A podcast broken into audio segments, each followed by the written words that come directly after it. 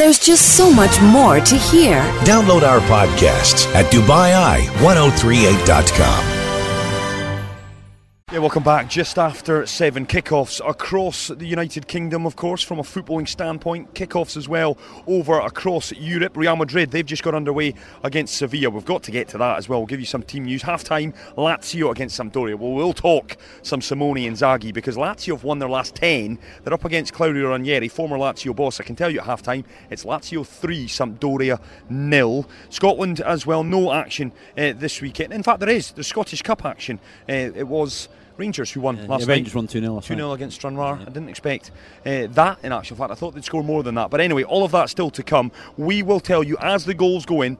Across Europe, you'll be the first to hear about it. I want to finish though before any of those goals do start pouring in. To finish with team news, we've got Norwich, we've done Bournemouth. That one is a proverbial six-pointer. What about another rejuvenated team in the English Premier League, Southampton? Ralph Hasenhüttl, his ideas finally starting to bed in. It's Southampton against Wolves at St Mary's. Let's start with Southampton. Yeah, Matthew. I think absolute credit needs to go to the Southampton board, Chris, because any team that are humiliated like they were at the Yeah. hands of Leicester earlier this season may well have pulled the trigger, but they stayed true to what they wanted when they did that, when they brought that manager in. They're smart, Southampton. They always make educated, well thought out managerial appointments, and they weren't ready to throw the baby out with the bathwater, and it's bearing fruit. They've won four in five, thanks in no small part to Danny Ings, who of course leads the line again. I was reading earlier, his 14 goals have been responsible for 13 points for Southampton. That's how important he is, knocking on the door of Gareth Southgate's England side again. But their team, Alex McCarthy in goal, they have the back four of Bertrand, Bednarek, Stephens, and Soares. And then they've got Armstrong, Ward Prowse, Højbjerg, and Redmond. And then leading that line, as I say, is Danny Ings alongside Shane Long. Unchanged, unsurprisingly, Yeah, from that team that beat no Leicester. Surprised to see that. What about a Wolves side? And I'm a big fan of the job that Nuno Santo has done at Molineux. This Wolves side, very much built in his image. Young Scottish coach there, Ian Cathro as well. Wonderful story. If you've got time, read how Nuno Santo and uh, Ian Cathro met. It was over in Largs in Scotland, small little town there where the European coaches go. Ian Cathro, I think he was 26. He just caught the eye of Nuno Santo, took him over to Portugal, then to Valencia, then working now together at Wolves. How are Wolves lining up, Rob? Yeah, so Wolves coming off the back of that defeat with Manchester United in the uh, FA Cup in the week, um, the, the replay, and they've got made one change to that team. So they've got Rui Patricio in goal, uh, back three of Romain Saïss, uh, Conor Coady, and then Dendoncker. Matt Doherty, João Moutinho, Ruben Neves, and Jonny Otto in midfield, and then a front three of Pedro Neto, Raul Jimenez, and, and Adama Traore. Yeah, looking forward to this one. If I was sat on my couch, I'd be tempted to turn on this one. Yeah. Southampton against Wolves. That will be a good footballing match. I'm expecting some goals in that one as well. And not before uh, long.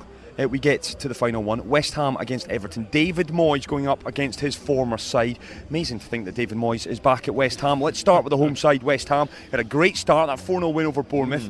Then lost uh, in controversial fashion to Sheffield United last Friday night. How was Moyes lining up? They did indeed, and as a result of that defeat, as you say on the Friday night, Chris, he's made four changes. The one, of, the most important of those is Darren Randolph back between the sticks, having been signed from Middlesbrough. He, of course, left the London Stadium to move north to Boro, but big goalkeeper problems at West Ham. Fabianski injured again, and of course. Uh, Adrian sold to Liverpool, and who was the his name completely escapes me. They, they brought Roberto. Roberto, Oh my goodness me, I the worst goalkeeper in the league. I think you could get a game. You could play centre half for Arsenal, and you could play in bins at West Ham At the same time. Yes, probably, and still do a better job. do a better job. Thanks very much, Chris. I think it's the nicest thing you've ever said to me on here. um, but Randolph, uh, Randolph is in goal. Oh, I'm right on cue. Hang on. Sorry, my team got pulled off the screen. Sorry, Randolph in goal. You got Pablo Zabaleta at right back. Issa Diop is another one of those changes. He comes into at centre half. Angelo Ogbonna joins him in the heart of the defence, and Aaron Cresswell, as always, at left back. Fornals is another one to come in. Yeah. Declan Rice, Mark Noble, and Robert Snodgrass is the fourth of those changes. And then you've got Manuel Lanzini. How much do they hope he stays fit? He's very important for them, and he's tucked in just behind Sebastian Aller. I always forget that. People forget Manuel Lanzini. Where did I first see him? Al Jazira Football Club. Yeah. Awful Right. people. Yeah, yes, yeah. played at Al Wow. Jazeera. And what a job he's done. What a player he is as well. It just always amazes me that they often say, oh, UE football's a backwater. Nonsense. There's Manuel Lanzini from Al Jazira into English football, and he really is a key man for what West Ham and what David Moyes is trying to do. So that is West Ham. What about Carlo Ancelotti? Still can't believe I'm quite saying that. Forget Jose Mourinho at Spurs. Carlo Ancelotti is Everton manager. It's mental. He is, and he's, he's made four changes for this uh, for this game against West Ham following their um, result against Brighton last week. Um, unfortunately, Richarlison's twisted knee in training, so he's missing his first match of the season. But they've gone with Jordan Pickford in goal. Back four again, Seamus Coleman, uh, Mina, Mason Holgate, and Lucas Digne at left back. Uh, midfield four, we think, which will be Bernard, Fabian Delph, another guaranteed bookie from me, Chris, Tom Davies, and Theo Walcott on the right, and then up front, Dominic Calvert-Lewin and Moise Kean. Yeah, Moise Kean. So that gets you bang up to date. We are still waiting for our first goal in the English Premier League. We did discuss Arsenal, Sheffield United. We spoke a little bit as we went there, but I want to just a couple of stories. At Brighton Villa, we discussed Man City against Crystal Palace. Man City now, all they can do is win football matches, put as much pressure as they possibly can on Liverpool and hope the wheels come off. Champions League now, surely the focus for Pep. Yeah, but I think at the start of the season, if you'd said to Pep, you can throw away the league now and you finally get that crack at the at the big one in Europe, I think he would have taken it. Part of me thinks the cynic within me thinks he probably did that anyway. I think he knows he might well be not deemed a failure, of course, because of the wonderful things he's getting out of his players. I do think if he leaves Manchester City without having got them their hands on the big trophy, I think he would be deemed a failure by those that worked so hard to not just bring him in, but create an entire platform for him to feel comfortable. We forget that that Barcelona recruitment started a long time before Pep Guardiola came through the door. I know you spoke brilliantly, and listening back to that interview with um, Ferran Soriano. with Soriano, it was all about getting Pep in because it's all about winning the Champions League. And I think if he leaves Man City as well, he might probably not this year. He's spoken this week and says that the only way he's leaving City is if he's sacked. They're certainly not going to sack him for finishing second and not winning European Cup. But if he does leave the, the Etihad Stadium without it, I think he would have failed. Yeah, just on Man City, Robin, I want to get your thoughts on this. Ferran Soriano, you're absolutely right, and I need to do more with that interview because Oh, there was a it's couple of sound bites in there that I haven't seen anywhere else. Certainly with regards to coach scouting. It was one thing we spoke at length about, and he said, You're absolutely right, Chris. That's what we're trying to do at Man City. It is and City Football Group, by and large. He said, Yes, Pep's important, the most important man at my football club, out with the owner, because of course the owner and the money is paramount to it to, to go into that, to build the football club that they've done. Txiki Begiristain, because building a culture. It's about a culture that if you take Pep out tomorrow, if for whatever reason Pep doesn't want to be Man City manager, that's okay. We will go out and find a manager that can come in and operate and work to our philosophy at that football club. He talked about Ange Postecoglou, the former Australian coach, who's now, I think, in Yokohama. They just won the league over in the J League with Ange. He was someone that they had identified. And then the day after, or a couple of days after this chat with Ferran, what did lo and behold, who did New York City Football Club appoint as their new manager? Ronny Deila, former Celtic manager. And it kind of got me thinking, wow, they've done their due diligence. They're looking at football men who share a similar philosophy. They, they do, and there's a whole scouting approach to it. I was, as you, I think, as you know, we had Rangers and Celtic with us at, uh, up at NAS over the over the past week, and I was lucky enough to spend an hour with Ross Wilson, the, the sports director from Rangers. Um, it was a fascinating hour, really, and it, it, was- really candid and, and, and, and talked about his role and, and, what he'd done in, in, in, in his past careers as well in previous clubs. And the thing that really stuck out for me was what he did at Southampton.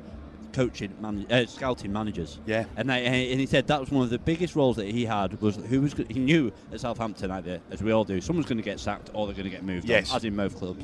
He had to think two, three, four years ahead. If this person leaves at this point, who who are the three or four managers out there that we want that we want to work with? And that was a big part of his role, and it's fascinating. And you look at the clubs that have done it well in the previous years. You look at Swansea. Swansea did. Swansea did well. For, they had they must have had a period of about seven, eight years where they went through. and I, w- I won't get them right in order, but they had Laudrup there, they had Yep. Rodgers there, Yep. they had Martinez. Martinez, Paulo Souza, who was linked with Arsenal, doing wonders now, I think, at Bordeaux, if memory serves me And I think the chairman or chief executive at the time was Huw, Huw Jenkins. And he at the time said, "We don't need a manager. yeah, we want we a want coach. a coach because we don't need a manager. We know how to run the club. We know how to run the academy. We know how to. We've got the recruitment system. We need a manager. We need a coach to fit that." Then, when they changed that philosophy and they brought in, you know, went through Bob two Bradley, yeah, Francesco Guidolin. and look where they are now. Look what's happened to them. So I think that that absolutely approach on who they want to fit the club, cultural fit, as you said, is so vital to get right to, for the for the uh, success of a football club. Pep's been at pains to point out, I think he didn't help himself when he name dropped Bayern Munich. He got the club that he was at wrong, and that didn't help. But he's been at pains. There's been a lot of speculation about Pep that maybe, just maybe, you'll be tempted to move on. I know he's saying categorically, I will be here for the 2020 2021 season. Your thoughts on that? Does he need a Champions League? Does if he wins the Champions League, does he head off into the sunset? Well, you, no, I think he has to go and complete the set. He probably has to go to Italy and try his hand at, at, managing there. He's a kind of guy. The problem is, it's that intensity level. Go back to the point we were talking about Bielsa. It's a very different style, of course, because Pep does get a tune all the way till the end of May, but it's about him. You, yeah. I know, have spent time with him, and, and he's a very intense man it's everything is goodness me that was a heck Kevin of a free kick from Kevin De Bruyne. Yeah, we'll just break away a second. Kevin De Bruyne has just hit a 35-yard free kick, and I think I think it's hit the bar. It may well have been a wonderful save from Guaita. We'll keep an eye on it. But uh, sorry to interrupt. We'll get a replay of it in just a second. Man City still on the attack. Sergio Aguero in loads of space. And it's cleared by Crystal Palace. Sorry, Matthew, you yeah. were saying. no, I interrupted myself as I was watching that ball fly towards the crossbar. No, I just think there comes a, a, point for a manager where you feel like I can't take anything on enough. And actually, I think it is a, a, again a blot on Pep's copybook that he hasn't had to rejuvenate a squad, an aging squad. He's always taken that step back, and it, it is so so difficult to do that. I think you look at Pochettino again. Managing a club is cyclical because your players change. There's only a finite amount of time that your players are going to be at their peak, regardless of how good you are at a manager. Their bodies will just stop performing as they had done five, six years previously. And I think what he needs to be, what he needs to do is is try and go through that process with Manchester City, and I think that probably feeds him. But what he does need is to make sure that he's moving forward all the time. And the only way that he can move this club forward now is by winning the Champions yeah. League. So I think if he doesn't do it this year, I still think he'll be there next year, absolutely, because I think he has everything in his. Uh, in his setup to make him comfortable and make him keep striving for more and more. I am intrigued, I must say, with Pep. I am intrigued as to what he does to replace Mikel Arteta.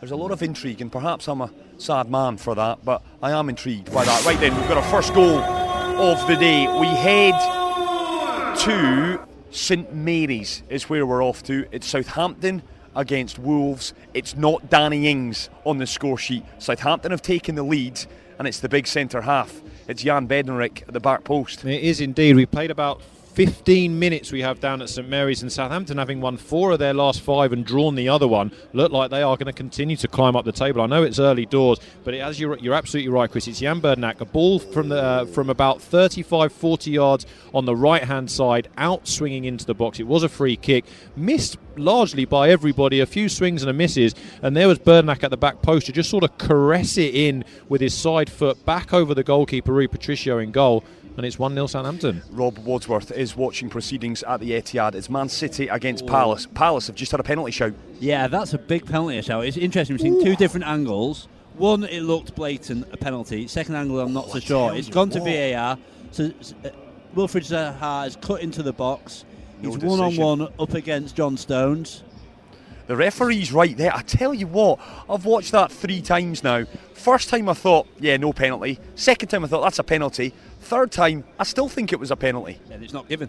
It's not been given. Yeah, not given. And I, I, I, hate to say it, I, I, know it's gone to VAR, and you would suggest that they are um, immune from prejudice but I do think Wilf Zaha's reputation counts. You know, I'm not going to say that I that I agree with that reputation. I think players that move as as quickly as he does with feet as lightning fast as his is very easy for a tiny little touch to, to unsettle you. But I do think he has a reputation for taking more than a, tiny a little bit early. But that one to me, I agree with you now, guys. I, I appreciate with VAR, it's a clear and obvious error. They'll always back the decision on the field. But again, I come back to it. The monitor is that not worth one to see? I tell you what, ref you might want to come over and look at that well, on the monitor. I think for this weekend's games, I think there's the PGMOL. Yeah, right? yeah, yeah. The, the referees association well effectively done. said, thank you. Um, effectively I would have got that wrong. I just think a Kangol. Remember those hats that some people used to wear? the Samuel L. Jackson hats. Yeah, the Samuel yeah. L. Jackson hats. That's all I think there when you say PGMLO or whatever they're called. But yeah, they said that the monitors are in use. In use, but only for red card decisions. Uh-huh. So the referees are encouraged to go to the monitor for red card decisions, but not other ones. So it'd be interesting to see what happens. That was a bit of a 50-50. The decision is no penalty, so it's still Man City no, Crystal Palace no. Kevin De Bruyne did indeed hit the crossbar with that 35-yard free kick. Best player in the Premier League, Kevin De Bruyne. Uh, certainly the most important to his team. You say that he didn't play majority of last season and they won the league. Yeah. Well, so I've killed you there, Rob. me. I'm done. Thanks everybody. I'll uh, I'll see you next week. Get your coat, Matthew. He's off. But in fairness, though, who is the best player? I mean, it depends. You could well, the Ballon d'Or would Virgil suggest that it's Virgil Van Dijk. I would m- make a fair argument against that. Some might say it's Trent Alexander-Arnold. Some of the the the skill set from that position. He could Yeah. arguably play as a as an eight, maybe even a ten. I think he's he's got a passing range that probably Kevin De Bruyne is a little bit scared of having someone take his mantle, and he does it from fullback. heck of a player. He's an excellent player. Sergio Aguero, most hat tricks ever scored in the Premier League. I mean, there's such an argument for it. Who's the one that you'd probably want to sit on the halfway line and watch? The most, Kevin. it's probably Kevin De Bruyne. I would think he's one of those players that I think if you got a ticket for a game, you wouldn't watch the game. You just watch the way he moves, how he handles the ball, how he manipulates the space. And in that sense, I think he's it's a fair hi- argument. His, his his development as a footballer. He was a winger for goodness sake. at Yeah. Genk, Chelsea, Chelsea, Wolfsburg, yeah. Werder Oh, is Bremen. it a year? Did he have a year at Chelsea? Two years? He years, had if a, that? ye- a year at the bottom, didn't he? And Yeah, he, yeah. they left him at Genk, I think, for six months. That's right. Yeah. But he started at Chelsea. That very first, do you remember? Very personal story. The first uh, time I saw Chris on a night out, having moved to Dubai, was Careful, that Matthew, where awful, gone with this? awful Was with Kevin De Bruyne. It was not with Kevin De Bruyne, but he'd started that first game for Chelsea against Manchester United, the awful nil-nil. Do you remember? Yes, He'd I do. started that It's a game. horrendous game ha- of football. Having having been that having been the, the player that people had heard a lot about, but they only paid about seven million quid for him. But then he was hooked and never seen of again because he was playing out of position all of this time, playing that kind of left on a three. yeah, then went off to Germany and then found his feet. Two years Best Wolves- player for you in the Premier League? I'd go Trent. Oh, you're going Trent. I'd go Trent. Yeah. Oh, What's your? Yeah, but as a, as a, as a You're a fullback. I I'm going to say. Yeah, I thought that might be the argument there. Love that. I I- definitely Trent because I'm a fullback. I can appreciate what he's doing. and I say De Bruyne because I'm a mercurial number eight. anything but. Right then, uh, interesting one that. Let us know 4001. I want to get the boys' thoughts because you're right. Aguero, 12 hat tricks, more than anyone else. He's moved now fourth on the all time list, 177 goals ahead of this one. We'll maybe dis- debate that as well. Keep it locked right here, Dubai 103.8. We've got one goal in the Premier League thus far. It's come at St Mary's. It's Southampton 1, Wolves nil. Stay with us. This is The Grill, live from Barasti, where the game is always on. Hey, welcome back. Great to have your company with us this evening. Myself, Chris McHardy, of course. It is Rob Wadsworth and Matthew Fortune alongside myself down here at Barasti. If you are looking for a venue to enjoy your Saturday evening, to enjoy your sporting fair, certainly your football fair, then do pop on down. Great atmosphere building up, a lot of foodie fans in. My only advice, if you are popping on down, bring a jumper because it's been schoolboy for me. I do not have one. Matthew is already decked out in his. Rob's brought a cagoule with him. He's ready to get in that when it does Hey, get the- with the rain. the weather of a couple of weeks ago. I mean, have you got umbrella? You've got scarves and hats. some welly boots. He's got some welly boots as well. So I like, he's I like he's matching the waterproofs with the flip flops just in He's- case. he's got- all, all matching up. seasons. A man for all seasons. Quite right, Rob, as well. So you are right then. Nil nils across the board. The only goal that we've got is down at St Mary's. Jan Bednarek with it, and we were just discussing off air. I want to get to this one talking point from the week, and I appreciate there's many. I want to talk about Barcelona's treatment of Ernesto Valverde as we go as well this evening. I want to talk about footballers supporting former clubs, supporting just other football if we can. Oliver McBurnie, Sheffield United striker, he's made headlines for some wrong reasons this past week. Former club Swansea, they were playing their big Wales derby against Cardiff. He was photographed, he was pictured down there in the away end enjoying the game. One or two things that he probably shouldn't have got up to, one or two gestures that he uh, threw in the direction of the Cardiff fans. Thoughts on it, boys? Because forget the gestures, I can't condone that, but refreshing to see Yeah. a former player Absolute- away end. Absolutely no problem with it. You know, footballers are, and sports people, they're human beings like me or you. They they support teams, they support sports, they, they have a passion for the game. Hopefully, we hope they do. And yeah, absolutely no problem with it all. As you say, maybe the gestures weren't of weren't as they should have been as a role model, but but he was there supporting then- supporting his team, and, and, and good for him. I don't want to condone it, but we're adults at the end of the day. It's it's kind of expected when you are brought up to hate the rivals as much, and by hate maybe a bit of a strong word, to detest the rivals. I mean, I'm not going to sit here and say, yeah, detest a So I argue it's a slightly. Oh, I'm not going to say hate, guys. Let's go with detest. you're probably right. Okay, you're right. I'll take that back. When you're told to, or at least when you're learned to, not like, particularly like your rival. I'm not going to sit here and say that I like many Liverpool fans or Liverpool players or Liverpool Football Club growing. I'm just being honest. You, you didn't. You're, you're, you're brought up because they're your main rival. Therefore, you, you revel, and I'll use that word, you revel when they don't win trophies, when they lose finals, etc.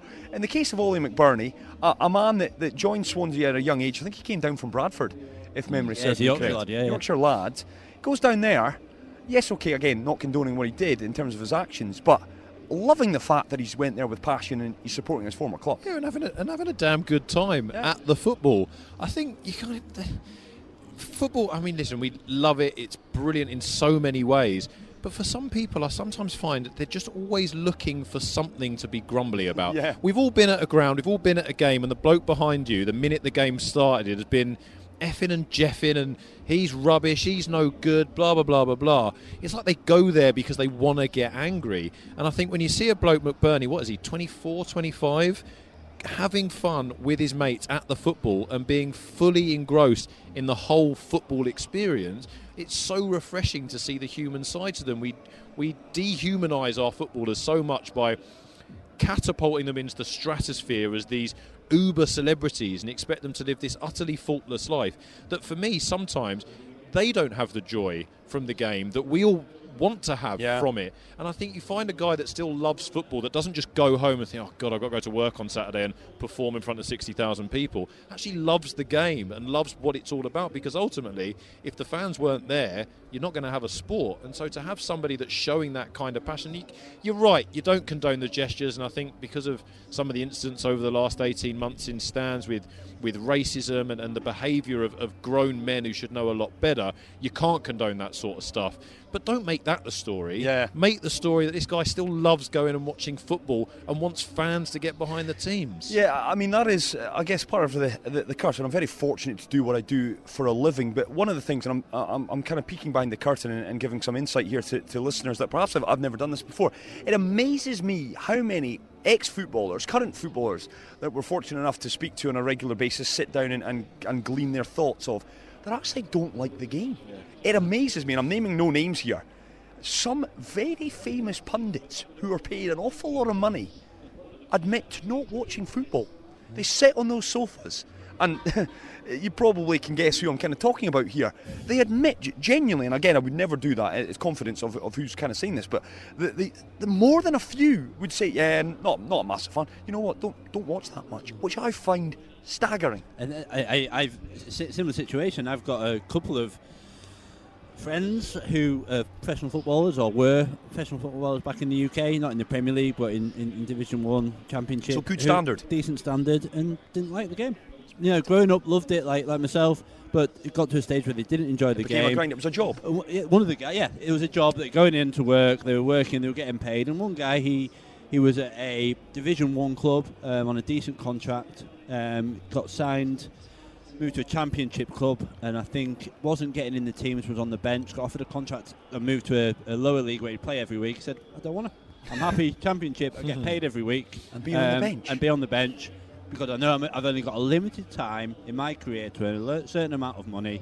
I'm going to bank as much as I can. It's a job. After this, I'm a, I'm a League One Championship player. I'm, I, I can't retire. Yeah. You know, I'm going to have to get a job, so I need to earn as much as I can, and that's how we saw it. Listen, And fair play, he was on enough. On Yeah, I mean, say it. listen, it's it, it's it is work. It- it- A, a player that springs to mind as we have this discussion is Gareth Bale. Now, Gareth Bale is arguably one of the best players of the last twenty odd years. Paid phenomenal amounts of money and was willing to just waste away on the Real Madrid bench. And I said uh, on this very show, actually, sometimes you, you, you just because it's our dream or whoever's Yeah. dream it is, and because on the face of it, it looks phenomenal. I mean, who wouldn't want that when you're on the outside of it? Sometimes, yeah, it can be a bit of a chore. It must be really, really tough. I mean, we were we were talking about Terror Tuesdays. I mean, listen, we all, it's it's being silly, of course, because if you want to be an athlete, you've got to work hard. But there's so much that comes with it that I can imagine that for some guys, it can be a bit of a chore. And when you're at that level, when you're not stratosphere famous levels, when you're not on 300 grand a week and you know that you're set for life after about six months worth of playing football, I can totally understand why you have to consider what's happening because your body is your asset and it's going to happen to all of us sooner or later. That's going to break down. You're not going to be able to make money from it. So you have to be a bit smarter about it. It's just you still want because so many people look at it as their dream you almost want them to be living it because otherwise you're saying well you're wasting that because I've got about a million people behind me that would take that dream from you Yeah. And I think on that as well, as you say, when you're playing you know, League Two, League One football, invariably you're getting a contract for one or two years, you know, maximum. So Yeah. you, you can only ever plan one, two years in advance. Imagine that. You're not going to where you're going to be. You're fighting for your next contract every year. It gets to, to May time and you, you, you're really worried about your future, your family, and what's going to happen. So, you know, that's why there's probably a bit of a love loss there because of the way that football is structured in, in terms of a business. Let me just very quickly, this is a, a sort of slant on this discussion, very quickly before we go to a break. What would you do if you were a League One standard player? I am. Mid table, just bobbing around, not earning a massive whack, blah, blah, blah. And you get the opportunity to go somewhere like India, Thailand, the Australian leagues, the MLS. Look at someone like Bradley Wright Phillips. Great example. Yeah. Great and is he, what is he, the, the highest scoring player alongside Thierry Henry in the history of the division, or something like that? Cheered on by 40,000 every single week, an absolute hero in a brilliant city. What would you do from that side? Would you think, I'm going to plug away. I, can, I think I can make it if I get a good. If I get in at Sheffield United at that League One level and I start to get coached, probably I could reach the Premier League. Or do you think I'll take a little bit less cash but live that Yeah. footballer's dream? It's like uh, Gary Mackay Steven, who was at Aberdeen Yeah. Celtic. He's now at New York City. Jack Harrison, the man that's in the wing at Leeds United. Talk about taking a different path. New York City Football Club. Yeah. Bradley Wright Phillips is a great example, and there's going to be another one as well. Lewis Morgan, who really exciting winger at St Mirren, joined Celtic. He's just agreed to be one of the franchise signings for David Beckham's Oh, Inter nice. Miami. He's a young boy, 23 years of age. I think 300 grand sterling. So what's that? About 1.5 million dirhams. He's making the decision at 23 to go MLS to go stateside. I think it comes down. I'm with you. If I was presented with an opportunity, if I'm a League One player, and of course Jamie Vardy is now the poster boy. it exactly, shows yeah. you what you can do if you continue working hard. You can you can get your dreams. You can earn the millions in the Premier League. But equally, I think it comes down to your personality. See some of the world. The A League's a decent standard. The J League. I'd love to Yeah. play some football over in Japan. I'd love to play some football over in this part of the world. Of course, all dreams pass me by. 33 years of age now. Still time, Unless- Chris. There's still time. Unless there's anyone looking for a third goalkeeper out there, Al Wasl, Al Nasser, I'm happy to uh, pick up the phone call. We've got a goal, though, at Carrow Road. Before we go to a break, we've got a big goal at Carrow Road. It's Norwich against Bournemouth. It's 19th versus 20th. It's gone, Rob. It's our friend. The party's back on, Mr. Pukki, with a penalty. Um, Big goal, that. Big goal, big penalty. Um, took it away really nicely, and that's a yeah, bi- a big first goal down at Carrow Road. Puts Bournemouth. Bournemouth under immense pressure. I fear for Um, Eddie. I fear for Eddie. yeah, I got one irate Bournemouth fan who phoned in my show a couple of weeks back because I dared to say it. I said, not sure about Eddie. I, I just, there's a lot of love that he gets, and he, listen, he's done a great job. Don't get me wrong. I just, I, I question whether he's a little bit overrated. Bournemouth phoned up, said, Chris, nonsense. Don't know what you're talking about. I threw some stats back at him, and we had a big parley, and we had a big hug at the end of the phone call. But he's in trouble, Eddie. Oh, without doubt. He's in trouble The- now. I think it's the club. So the club. So I had some stats on this. I don't know if we have to go to yeah, a we'll, break. we'll have time quickly. Okay, we had some stats on this for Bournemouth. So the way they've structured the club is, is I think, pretty frightening. So they have, obviously, every club gets TV money, mm-hmm. um, and I think it's something like 89% of their income is TV money. 89% of their income. They have 11,000 Yeah, the. Vitality Stadium's Vitality- nothing. uh, So 89%. So if they get relegated, the impact of relegation on that club could be terminal. Yeah, because they've spent huge money. They've, they've spent huge money, and they've and they've had they've got players there. Obviously, I, I'm sure they've got contracts. They'll drop 25 percent, etc., etc., etc. But they're not going to get an allowed parachute payment. Yeah. But they're not going to have that 89 percent of income from Premier Yeah, League. it's worrying. So, uh, it's worrying times for them. And you're right, and I'm sure we'll have a discussion on it. The signings that Howe's made have been questionable. Some have worked, some have been really Some well. of them David been brilliant. David, Brooks, Brooks, amazing. wonderful. Injured, of course. Yeah. He's been part of the problem. He's been Yeah. injured. But, But Dominic Jor- Solanke, Jordan, Jordan Ibe, Ibe. Yeah. I mean, they- they've spent big on There a lot of dross, dare I say. There was a there was a very there was a great piece I read on Football 365 recently about Bournemouth's uh, love of Liverpool players, and the suggestion was made, and this is maybe a debate for after the break, that Liverpool only signed Dominic Solanke from Chelsea for the nominal tribunal fee because they knew that someone like a Bournemouth, Wow. because they would see English talent and they would see reputation, would come in with even more money. That is frightening. right, stay with us. Plenty more still to come. Two goals in the Premier League will update you. Real Madrid, Sevilla, and I know we've got Lazio fans out there. I'm going to tell you how you boys are getting on in just a moment. Stay tuned. This is The Grill, live from Barasti, where the game is always on. Yeah, we've got a goal. Another goal has gone in. We head to St Mary's. Welcome back to the show. Before the break, we told you Southampton led Wolves by a goal to nil. It's good news. If you're a Southampton fan because they've doubled their advantage. They have. It was across from the right hand side. Soares, I think, on the It right hand yeah. side. Yeah, he put the cross in. Shane Long made a great run. Just got himself in front of the defender um, and put in a great header. Managed to flick his head and put it into the into the far corner. So makes it Southampton two, Wolves Wolves nil. Shane Long with the goal. Southampton continue to march forward. The Saints go marching on, so they do. Just Goodness another. me, sorry to jump in. Yeah. They're ninth as it South- oh, stands with that yeah, win. yeah. It's incredible.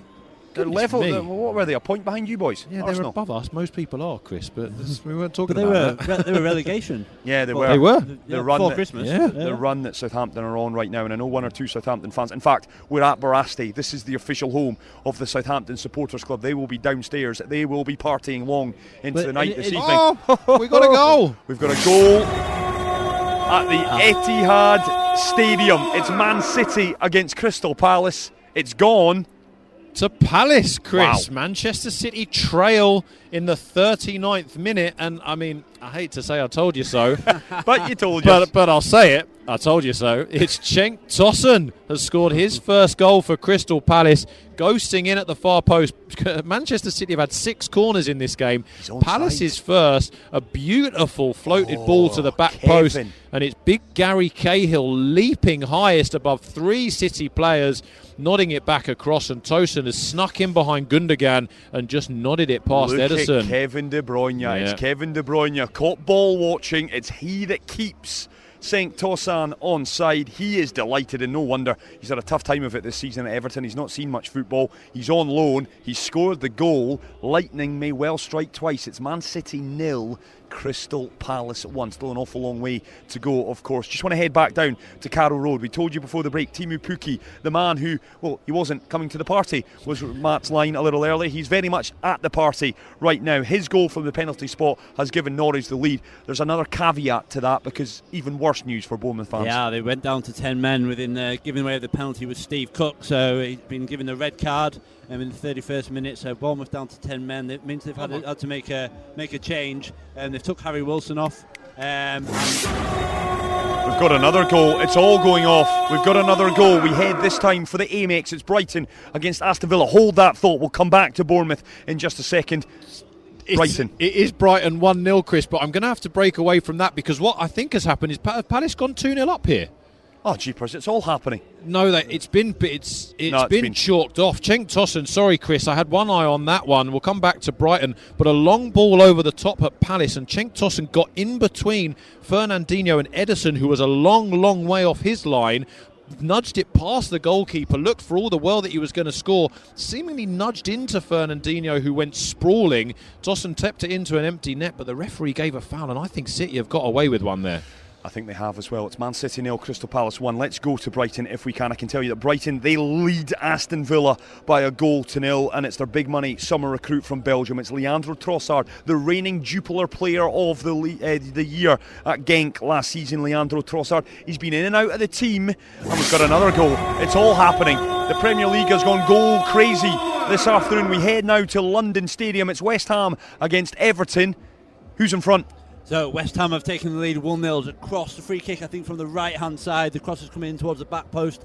I didn't actually see who got the header, but it was a header It's into Issa Diop. Diop. Issa Diop with the header into the corner, and West Ham go 1 0 up against Everton. Oi, oi, oi, breathless stuff. This is what we move the timings for to keep you bang up to date with the goals. So let's just recap. If you're just joining us, Watford at uh, Tottenham. That was your early kick-off. It finished nil-nil. No goals. It was there was serenity. It was it was tranquility. A little earlier. It's all gone off in the last few moments. Arsenal, Sheffield United. That is the only Premier League game currently without a goal. Nil-nil. Brighton they lead Aston Villa by a goal to nil. Leandro Trossard. It is on the score sheet there. Man City nil. Crystal Palace one. Cenk Tosun, who we think should have probably had a second goal this afternoon. He's his goal, his header separates City and Palace. Norwich they lead 10 man Bournemouth, and I want to get back to that in just a moment. Teemu Pukki it is with the goal from the penalty spot. Jan Bednarek and Shane Long have given Southampton a 2 0 lead at Wolves, and Issa Diop his header separates the two teams. It's West Ham 1, Everton nil. Let's get back down to Carrow Road. Norwich against Bournemouth, and Bournemouth are down to 10 men. They are. So Steve Cook giving the red card, giving away the penalty for which Pukki scored. As a consequence of uh, taking Harry Wilson off their,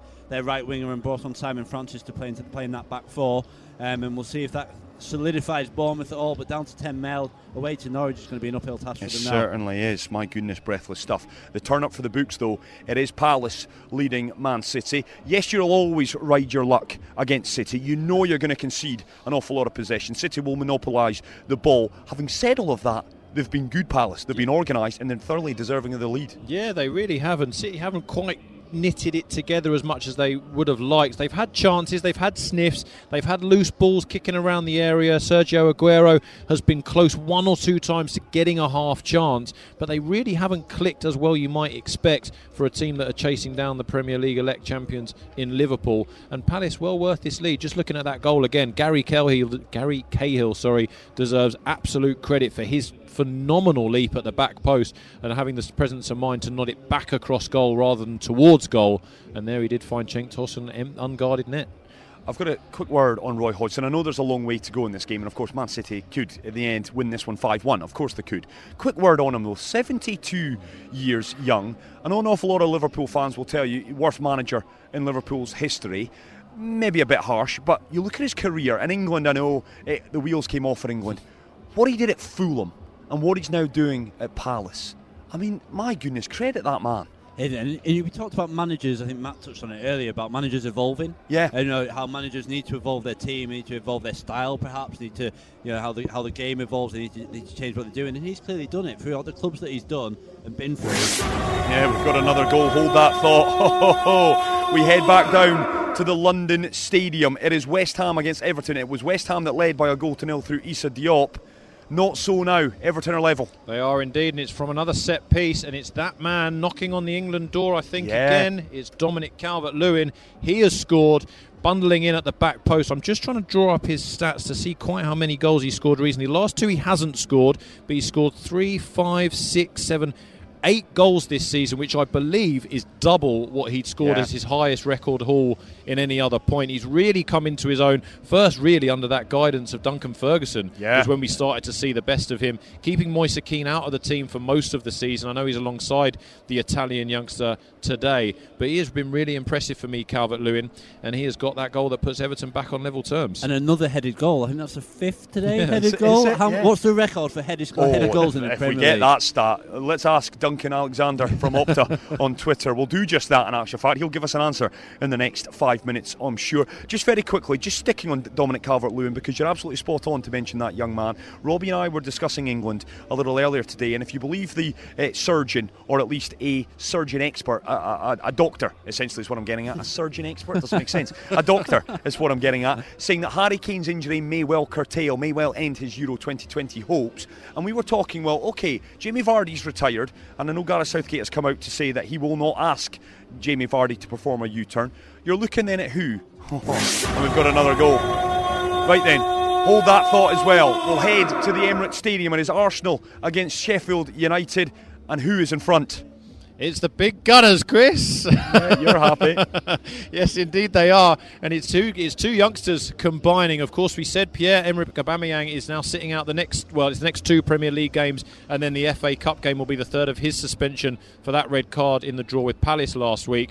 But he's been replaced, leading the line by Gabriel Martinelli, the young Brazilian, taken this summer for a nominal nominal fee, has been hugely impressive for Arsenal whenever he's been used, mostly in cup competitions, including the Europa League. But I did see a stat, and I'm, I'm not going to stand by it, but he was the highest returning goals or assists of any teenager across Europe's five leagues in terms of minutes played and, and, and delivery. He's been excellent. He's got the heart of a youngster. He's got the absolute belief in himself of wanting to deliver for the club. Very excited to be on his journey. I know, Chris, you'll be heartbroken to know that he had trials with Manchester United a year or so ago and they turned down the chance to sign him. But it's he that has bundled in a cross from that young left back, another 18 year old Saka uh, playing way out of position for Arsenal. He got free on the left, floated a beautiful little cross into the area, and there was Martinelli to touch home. 1 0 Arsenal. It was he, was it? Yes, it was. It was Gabriel Martinelli on the score sheet for Arsenal Football Club. They lead by a goal to nil. I want to get back to our chat. Dominic Calvert Lewin, he's got eight goals this season. Jamie Vardy retiring. Danny Ings is on a purple patch. If Harry Kane doesn't make it, are we looking at maybe two from four? Tammy Abraham, Callum Wilson, who hasn't hit a barn door this season Yeah. from your stats earlier, you're looking at someone like a Dominic Calvert-Lewin, who I think will get his chance before the Euros. Incidentally, I think Gareth Southgate will call him up, and Danny Ings. Is that your four? I think so. Yeah, off the top of my head, I can't think of anyone that's doing anything at Rashford. Would you? Would you? I mean, would you move Rashford? Rashford around? will, Rashford will be in the Or squad. would you move him from? I mean, Maybe. he, he said, hasn't he? He prefers to play out left so he can cut inside. Um, but maybe that's an option to put, obviously put him inside. And it, you, we've got, a, I think, an abundance of talent who playing that three Yeah. behind the Yeah. striker where you can, can mix it up. So there's, there's another option there. But yeah, Harry Kane would be a huge loss. The, the name I will throw in, a, a, and on Rob's point of, of players that can play wide in a three, I think you have to keep an eye on Callum Hudson-Odoi. Yes. I know he's been poor this season, or, or certainly not hitting the heights that many expected Been injured, from a think, player linked. Exactly, he's been curtailed a little bit by injury, but a guy that was linked with a 50, 60 million pound move to Bayern Munich Yeah. scored, of course, last week. I think what we might see from him maybe is a confidence player. Lampard's touched on that. We might see him grow into a player that will be that England will be heavily reliant on. But I think what we might see of Ings, Abraham, and Calvert Lewin, I think two of those don't go because I think Rashford plays through the middle as, Yeah. as an option. Abraham will go. and then I think Abraham will go because he won't- he has not stopped scoring. so then one from very well. three, maybe then. So then I think one from three because then what you have is you have your Sterling, you have Sancho, you Callum have Hudson Hudson. Odoi, Yeah. you have players that can play in that Yeah. wide formation. I don't think England take four strikers as they would have done in the past. Yeah, I'm with you on that front. Right, keep it locked right here. Halftime whistles. Jeepers, where is that opening 45 minutes gone? It's mental. Right, we'll give you a full wrap of what we've witnessed in that first half in just a moment. Stay with us. You're listening to The Grill. More of the biggest sports stories now. On Dubai Eye 103.8. Yeah, welcome back to our broadcast down here at Barasti. We're just remarking, great little spot down here. The big screen is where it's at. All the games are on uh, across the venue. 20 plus screens dotted around. Food's good, uh, beverages are good as well. Do pop on down and enjoy your Saturday evening if you are looking for a spot to watch all the football action. We're at half times across the Premier League, across Europe as well. Just want to, because I know we've got Lazio fans, we've had a lot of texts about Lazio in the last week or so. Random. Lazio, of course, made famous by Paul Gascoigne. I think of his stint back in the early 90s. Sven Göran Eriksson, of course, winning the league with them. What was that? 2001, with all that money spent. Juan Sebastian Veron, Diego Simeone, Marcelo Salas, et al. I can tell you today, Claudio Ranieri Sampdoria, who have struggled this season, they've went to the Stadio Olimpico and they have been battered. Lazio 5, Sampdoria 1. That's 11 wins on the bounce in Serie A. That is a club record. Simone Inzaghi, we had him over here at the Dubai Globe Soccer Awards. Uh, he was on stage at the Dubai International Sports Forum. Very good. Very, very good. Very insightful. I can tell you that Ciro Immobile has scored a hat trick today, the Italian. He had a tough time of it, Borussia Dortmund, and in Spain with Sevilla. He's got a hat trick today. Lazio 5, Sampdoria 1. What does that mean at the top of Serie A? Well, what it means is they've closed the gap to Juventus to three points. Juventus lead the way on 48. Antonio Conte, his Inter Milan team on 46. And Lazio on 45. Dare I is, that, say, is that Inzaghi's first job? That, uh, no, Simone's Sorry. Inzaghi. I think it was. I think, it it is. Yeah, yeah. It is remarkable. I think I need to double check that. He may well have had a stint. Maybe Piacenza rings a bell. I'll double check that. But that, nonetheless, is a heck of Yeah, it's a, a unbelievable, heck of a run that Lazio are on. Yeah. 11 successive. And when I look at that table, Juve, Inter, Lazio, three points separate them. I feel like I'm back in 1999 again. It's good. It's, I'm just looking at their team, Chris. Yeah, there's. I know what you're going to say here. There's a few standout names. Who on earth is that leading the line alongside Ciro Immobile? Felipe Caicedo, ex-Man Goodness City. me. Yeah. It was awful for City. big, powerful, good in Italy though. Oh, yeah. I just Yeah. saw the name and I thought, surely that's just a, a name share rather than. than And look than who's that. anchoring their midfield. Yeah, of course, Lucas Leiva. That is that Luis Alberto who also spent time at uh, No, Liverpool. No, Luis Alberto. That is that's a different one. But there was Luis Alberto. In fact, I'll double check that. You've made me doubt myself now. Suso, of course, formerly of Liverpool, is at AC Milan. But uh, Lazio, Lucas Leiva and Felice, uh, uh, Felipe Caicedo. They are the two standout names, undoubtedly, in that side. Of course, formerly of the Premier League. I need to double check Luis Alberto. What What is it about Lazio, Chris? That I, I know I can ask you a question that you haven't prepared for because you know the answer to it anyway, because you know most things about football. What is it that they're doing so right at the moment? How is it that they play? Because I know they've got the um, the Milinkovic Savic Savic, who a lot Yeah. of players talk, uh, a lot of people talk about as being um, set for the Premier League within the next couple of years. What is it about them that is just working so well? Well, let me start by saying, Luis Alberto, you're absolutely right. Three years at Liverpool. It is that young man came through at Sevilla. So they've got him, formerly of Liverpool. They've got Lucas Leiva, the, the Liverpool link up there. Milinkovic Savic is a boy. I, I think where did they get him from? Genk in Belgium. I think it was, and he's someone who's been linked continuously with big moves. I've watched a lot of Lazio, Simone Inzaghi. What they're really good at, they're, dare I say, a bit like Chris Wilder's Sheffield United. It's back three, play five across the midfield. They're willing to go direct. Ciro Immobile is the Italian Jamie Vardy. He's a buzzsaw. He literally will run in behind. He stretches teams. Sergei Milinkovic Savic is this kind of new fan. He's a he's a big lumbering you know, soul in the middle of the park, and, and they, they want to get it out wide. They want to get it, and they're not afraid to go back to front. They're not afraid to test out teams. And, and Caicedo, what he is, he's a battering ram. He opens up the space for an Immobile. He is someone that, you know, again, someone that likes to move, can run the channels. Not as quick as Immobile by any stretch. And listen, Ciro Immobile, he's playing the best football of his career. He got his big money move from Torino to Borussia Dortmund, what, four years ago now. He had a wonderful purple patch at Torino. He's playing better football now. They're, they're, they're tapping into him, and he's just got players bought into the system, 352, and bought into everything that he's doing. And of course, when you're on runs like this, you feel unbeatable. 5 1 against the Sampdoria side. I've watched a bit of Sampdoria. Uh, Claudio Ranieri's gone in and he's done exactly what you'd expect them to do. He's made them organised. I watched them the other night, in actual fact, against Genoa. It was a terrible football match. It really was. They came away with a 1 1 draw, I think, on that night. Diego Motta, who's now the boss, former Barcelona midfielder Yeah, in PSG, yeah. he's manager of Genoa. Big rivals over in Italy. And Lazio, and again, let us know if you've been watching a lot of them. Been very impressed with them. I was I was asked this earlier. I think Inter win the league this year. I think Juventus's dominance comes to an end. I would love, sound like Kevin Keegan here. I'd love it if Lazio were to win it. It would be a Have, shot they, have in they the got the legs for the league? You know, you've got some big clubs in there. I'd be surprised. I would Yeah. be surprised with Cristiano Ronaldo leading the line with Paulo Dybala playing so well. With those two and the rest of the great players that Juve have, and, and Conte. Conte's, tell you what, boys, he's a good manager, isn't he? Yeah, yeah. He's someone that just knows how to build in a quick period of time. Did it at Chelsea. He won the league in his first season Yeah. in charge, and he's gone to Inter, and overnight, he's, tran- he's transformed them into. He's a thinker. He is. He's a thinker, and he he brings things to the table. Lest we forget that Chelsea team. No one, no one was talking about three at the back until Conte started No. doing it with Chelsea, and they certainly weren't thinking doing it with uh, Victor Moses and Marcos Alonso as your wing backs. Well, Mark, uh, uh, Victor Moses, I think, is about to join him now at uh, Inter Milan. Is he really? Yeah. That's the, the report Very today. good. And he's got Ashley Young yeah, now. I said Yeah. Ashley Young, I mean, haven't Ashley they? Young's And a don't bizarre forget, one. Lazio, they won the Super Coppa Italia. They didn't. They beat Juventus, Juve yeah, in the 3 1, which I guess that has given them an awful lot of confidence. yeah. That, that probably tells them, listen, lads, we can go toe to toe here and last the pace. I'd still be shocked if Lazio win the league. It would genuinely be one of the stories of European football this season, bar none. It really would be. He's done a great job because as a player, he was always in the shadow of his older brother, Pippo, Yeah. was Simone Inzaghi. A great Yeah. striker and taking nothing away from him. It's ro- role reversal The in Ferguson had that great quote about him, wasn't he? To- Pippo. Born yeah. offside. He was born offside, that lad. yeah.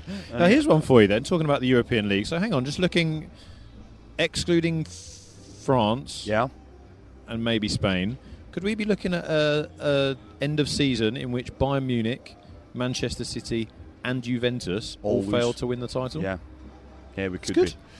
Yeah, we could. I think Ger- Germany's an interesting one. RB Leipzig, the job that Julian Nagelsmann's done at RB Leipzig. I know as well David Wagner, formerly of Huddersfield. Yeah, yeah, they won last night. Yeah, they? but against yeah, Borussia Mönchengladbach, but Marco Rose as well. And I know we're getting real niche into European football here, but Marco Rose, what a job he did at Red Bull Salzburg. He's continued that on at Borussia Mönchengladbach. I know Celtic were very keen on him. He's highly, highly rated, but they were beaten last night by Schalke by two goals to nil. I'd love it. I genuinely, again, I'm back into Kevin Keegan mode. RB Leipzig again, if they were to win the league, I know they've got their detractors, the money, etc., and the history of German football and what they've done, but that would be a shot in the arm for German football as well. And Augsburg are drawing with three all with Borussia Dortmund at the moment. Are they really? Yeah, yeah. So that, that top, as you say, that top of that league, top five, six teams It's in that tight, league, isn't it, really tight. Yeah. it's- but it hasn't been like that for a long time, has it? It's always always been Dortmund and 69 Munich. minutes Yeah. on the clock in Yeah. that one. Niederlechner gave uh, Augsburg the lead. Marco Richter made it 2 0. I can tell you, that Julian Brandt, their big summer recruit from Bayer Leverkusen, he pulled one back. Niederlechner made it 3 1 again. Erling Haaland, yeah. on debut made it 3 2 from Jadon Sancho. I can tell you that Jadon Sancho has also made it 3 3. There's a player, there's the two players that I would love at my football club. Uh, Jadon Sancho and Erling Haaland. That Borussia Dortmund team is exciting. They just concede too many goals. And Leipzig play tonight, don't they? Late kick off half. Yes, they do. They've got uh, Union Berlin. Yeah, they do. yeah. Union Berlin, RB Leipzig. So we'll keep an eye on uh, that one later on once we've clocked off this evening. So yeah, that gives you the kind of chapter and verse. Lazio would be a great story. Germany would be a great story. And then I'm not going to say Liverpool winning the league would be a great story, but listen, it probably would for English football. They are the storied franchise. I say franchise, sound American when I say that. Right then, eight o'clock has ticked around. We'll be starting off the second halves in just a moment. We're going to switch tact a little bit. Obviously, we'll keep you bang up to date. When the goals go in, you will hear about them first on Dubai 103.8. But there is also a big night over in Las Vegas. I say a big night, it's a big morning for us tomorrow morning. Conor McGregor, after 15 months, is back in the octagon. He's going up against Donald, the cowboy Cerrone. We're going to be in conversation. No, are we? Yeah, no, we are. Sorry, I'm just going back to the football very quickly. Your man Haaland Off the bench. had been on the pitch for three and a half minutes before he Wow. scored. Is there anything that that boy cannot do? Wow, and Jadon Sancho, the third goal, we're Oh, seeing the highlights nice. there. The first touch is Berbatov esque. Is what it is. 3 3 then Augsburg against Dortmund. We'll keep an eye on that one for you. Lazio, they have beaten Sampdoria by five goals to one over in Serie A. I'm also conscious that Real Madrid are in action against Sevilla from La Liga. We've got to talk Barca as well before we clock off at 9 o'clock. But I can tell you that Real Madrid, Lazio, uh, Sevilla, sorry, that one is still nil nil in La Liga half time at the Santiago Bernabeu. 8 o'clock, it's ticked around. The players are back on the pitch for the second half in the English Premier League. We'll keep you up to date with that. When we come back, though, we're talking all things UFC 246. There's just so much more to hear. Download our podcasts at DubaiI1038.com.